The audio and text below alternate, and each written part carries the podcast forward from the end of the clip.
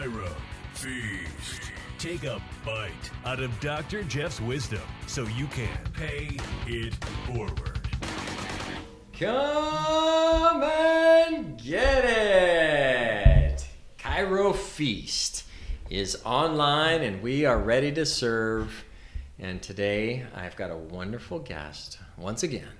Um, I'm bringing to the episode Doctor Charlene Lindberg, and uh, welcome, Shar. Thank you for having me, Doctor Jeff. Um, you may not thank me by the time we're done, because um, I'm I, I brought you in on this to talk about one of my least favorite subjects, and that is insurance, and uh, even in more particular, Medicare. And um, I've never known anybody other than somebody who's a coach. I know a couple of coaches that literally this is what they do all day long, is they coach clinics on how to deal with Medicare. But other than those two people that I know, I don't know anybody that knows more about the ins and outs of Medicare than you. Great. Um, so that is why you are a treasure trove of information. And, and I, I one of the goals of, of Big Fish is to is to share information and to um, you know, love on our, our doctors to help them navigate stuff that's confusing. It's just ultimately insurance in general is confusing. Yes.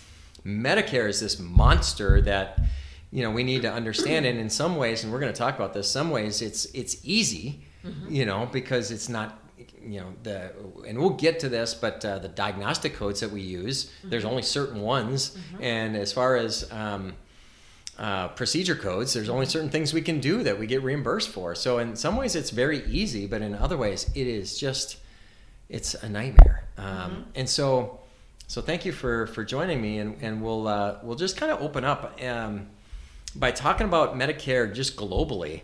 Um, let me, let me ask you this, Shar. Um, at this point in your career, now mm-hmm. you and I would have been practicing together for like what, twenty-three years now? Yeah, almost, well, twenty-two. twenty-two? Okay. Mm-hmm. Um, you know, when, when we first started, we were helping people that were in their fifties mm-hmm. or forties mm-hmm. and families. And now all those people are on, you know, on Social Security and Medicare. Yep, so exactly. What percentage of your practice right now do you think is Medicare? Is Medicare? I would say with um, Medicare and Social Security disability, I would say probably twenty, twenty-five percent of the people I take care of are Medicare age. Yeah, and, I, I, and are using Medicare as their insurance?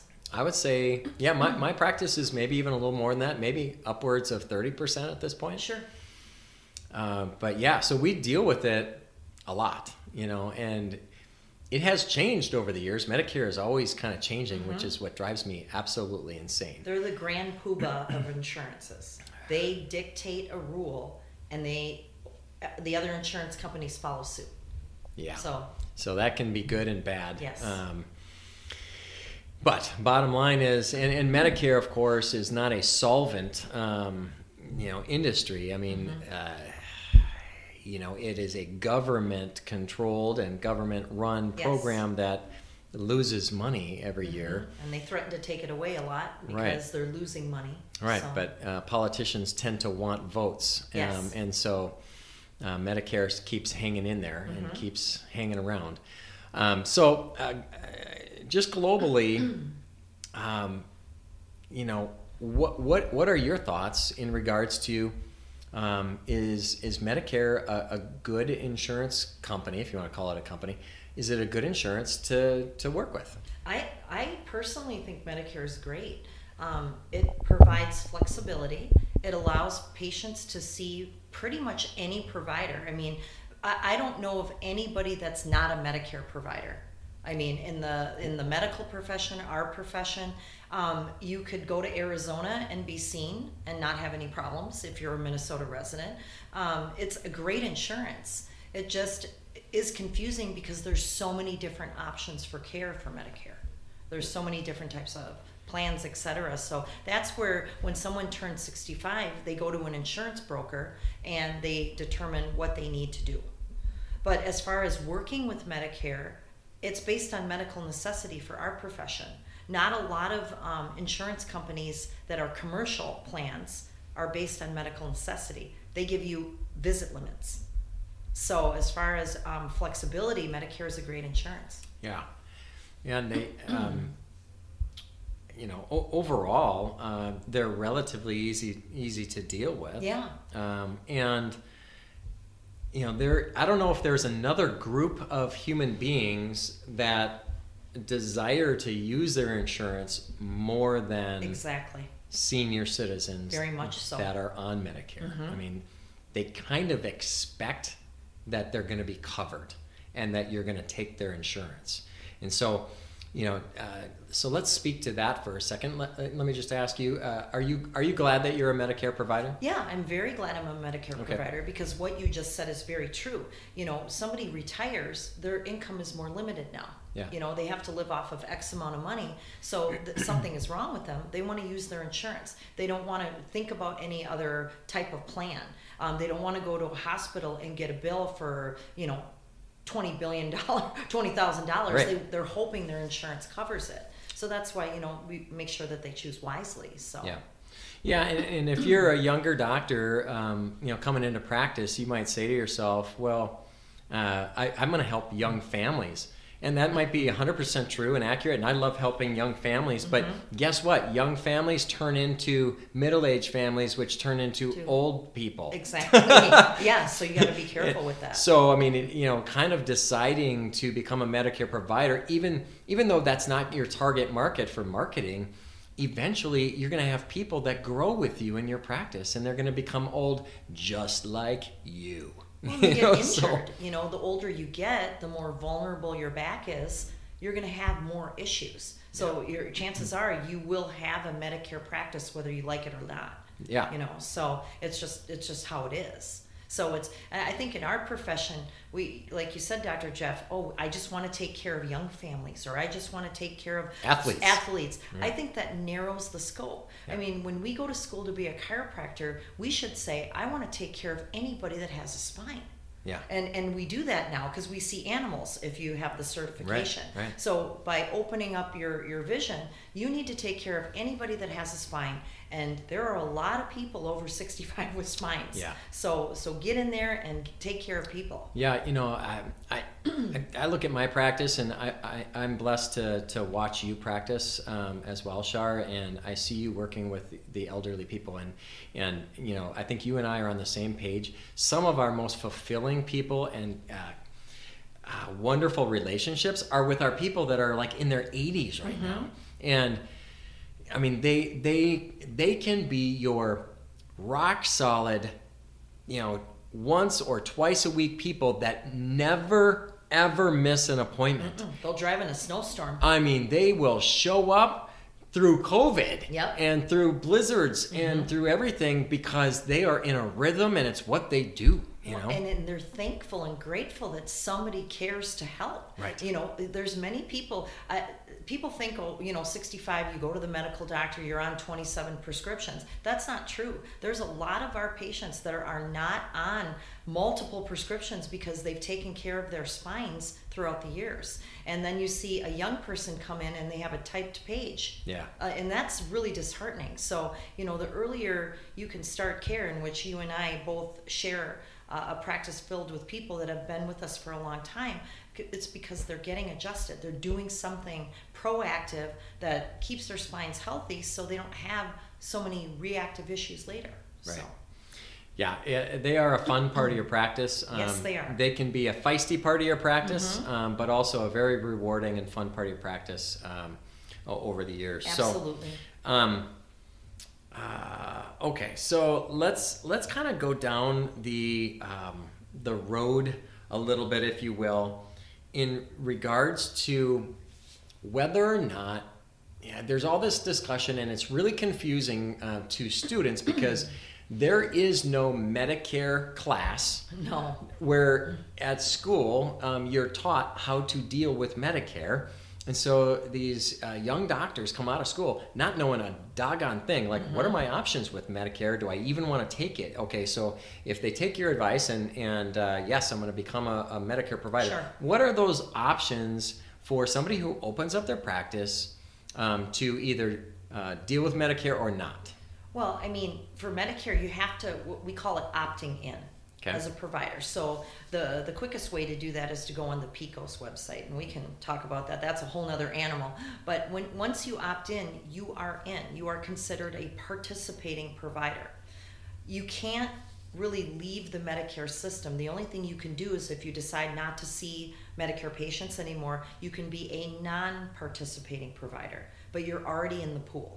So um, so by opting in, does that mean like filling out the application? Yep, filling out the application. It's like eighty-eight pages yep. long. Getting credentialed. Getting credentialed Medicare, with Medicare. And agreeing to accept Medicare-approved rates. So once you sign, just like with any other insurance company, you're agreeing that Medicare is going to pay you X amount, the patient is responsible for X amount, and that's it. You're not going to go above and beyond that, okay. just like with any other insurance. So opting in is becoming a provider, provider. for yep, Medicare. A preferred provider for Medicare. Okay. And then if two years later you want to not deal with it anymore, then your option is to become a non-participating provider. provider. And that is filling out paperwork to do that. Right. It's and in fact, every year um, we get a A little green card in the mail for participation, because um, every year between I think it's like November through um, the the first part of December is what's called Medicare open season.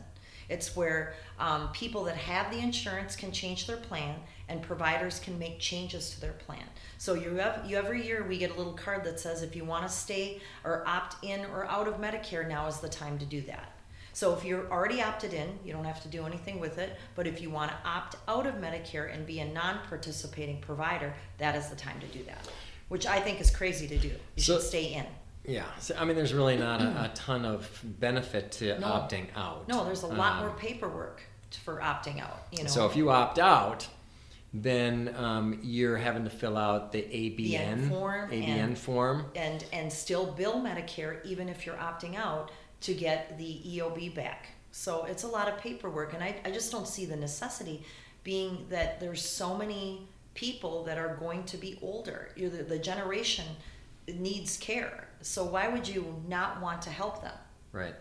Because the, the you know there's no reason to do that. But the option for a young doctor would be, well, I don't want to do, I don't want to do any insurance, so I'm just not going to become a provider. Yeah, then they can do a cash practice. So then, so, so you can do a uh, cash practice before you become. Uh, you, if you opt into Medicare, once you opt in, you're you're yeah you're kind of stuck. So you kind of don't want to do that. You, you want to stay. You, if if you've never credentialed with any insurance company, then be a cash practice. Okay. All right, so um, oh. as a chiropractor, yeah. so as a chiropractor, what would you say are some of the benefits of being a Medicare provider? Well, Medicare is a very stable insurance to work with. I mean, they pay X amount, patient pays X amount. It's very straightforward. Um, original Medicare is a great plan. Um, you know, you, I think in our profession you hear, oh, once you have Medicare, it's just not great. What they reimburse is, is similar to other insurance companies. So it's actually very easy. They're very timely.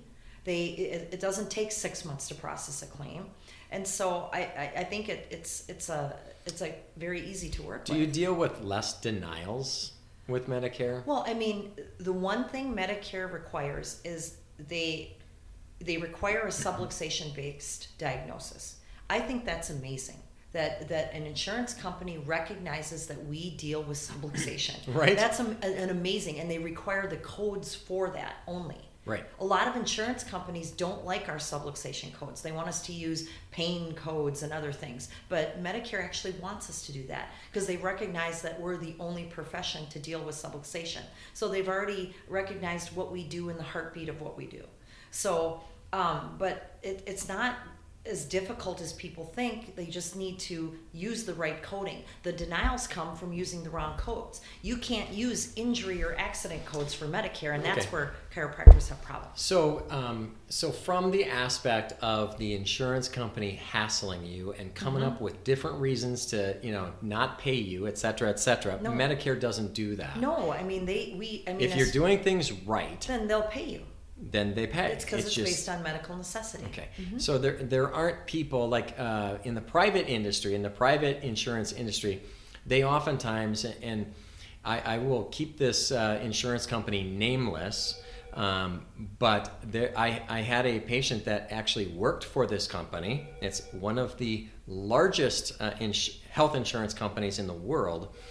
And um, they were instructed, because it, this was back in the days when we sent everything uh, by mail. Yes. They were instructed, when they got a stack of envelopes, and they were all um, claims from doctors, they were instructed that every third envelope they would drop into the trash.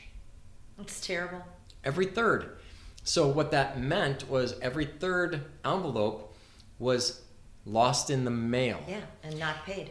Timely. And so some of these um, uh, some of these companies had weird things going on uh, because they are not the government, um, mm-hmm. and and they can make things extremely difficult. And that's mm-hmm. not really what Medicare does. No, they they have their system; it's set up, and if you follow the rules and do how it's supposed to be done, um, things typically yes. just happen. A, B, C, and D. Okay. Yeah. Fill in the boxes, mm-hmm. do it right, and mm-hmm. and then you're good. Absolutely. Okay, so. Um, Um, if you had to describe, just in general terms, uh, what are some of the what are some of the negatives? What are some of the things that make you roll your eyes, or um, what are some of the things that bug you about Medicare? Well, I, I guess because we are in network, if we want to talk in and out of network, we are an in-network provider for Original Medicare and Blue Cross Blue Shield in our office. Um, what's been awesome is that some of the out-of-network plans accept our billing, but the one that doesn't is UCare. And UCare is a plan that's um, not as expensive as other plans, so people on more limited income choose, but we can't bill that insurance. That's frustrating to me. Um, UCare won't even give us the time of day. There's nothing we can do with that. And a lot of people choose it because it is inexpensive. So in those situations, it kind of makes our hands tied. That's probably the most frustrating thing with Medicare, to be honest with you. Um, they, no matter, they won't even look at your claim. That's the problem. You can't even talk to anybody. You can't even basically verify UCare if you're out of network. And so uh, that's, of all the Medicare things that I deal with, that is the most frustrating, because I would say it's a lot more common now because of the economy. People are choosing UCare, mm. and we can't do anything about it. Right. And to go in network with UCare is not something I desire to do, because it's extremely limited care. They they have their own gamut of things that they do. They don't give a lot of visits to, to seniors, and it's just that their cost is less. Right. So you're you're asking for trouble. Um, yeah, it's not not my favorite one to, to deal with. So, um, let's go back to the process. If somebody if somebody's deciding, okay, well, I, I think I want to deal with Medicare. I'll yeah. just learn how to do it, and yeah. and I'll deal with it. How how much of a nightmare of a process is it to opt in to become a provider for Medicare? Is is it um, is it a matter of filling out a couple of forms? Is it uh, six months uh, to get to become a provider, or what is that process like? Well, when you and I became Medicare providers, it was a like a thirty-seven page paper application. Um, what and so it was very long, filling out all this history and whatnot. Now Medicare has a site called PECOS. It's um, I don't know exactly what PECOS stands for. I should, but I, I, I don't. But you can do it all online and do it within fifteen minutes. And the turnaround time is very quick. It can be as quick as, as ten days, ten mm. business days. Wow. And so it's it's um, very easy to do. It's a little harder if you're a brand new clinic. So if you're a brand new clinic and you've never opted in before, it might take a little bit longer. But PECOS has been an amazing tool for Medicare credentialing. And so I thank them for getting rid of that paper application. Now, I'm sure some providers still use the paper, but they really want you to use the, the online application. And it's very easy to, to navigate through. The questions are very straightforward. It tells you exactly what you need to do, and um, it's quick. So it's been awesome. And so um, uh, a chiropractor that's starting a new clinic, does does that chiropractor need to become a uh, an individual provider, and then also have the clinic yes. become a provider? Yes. So there's two portions two to portions becoming to a provider? Yep.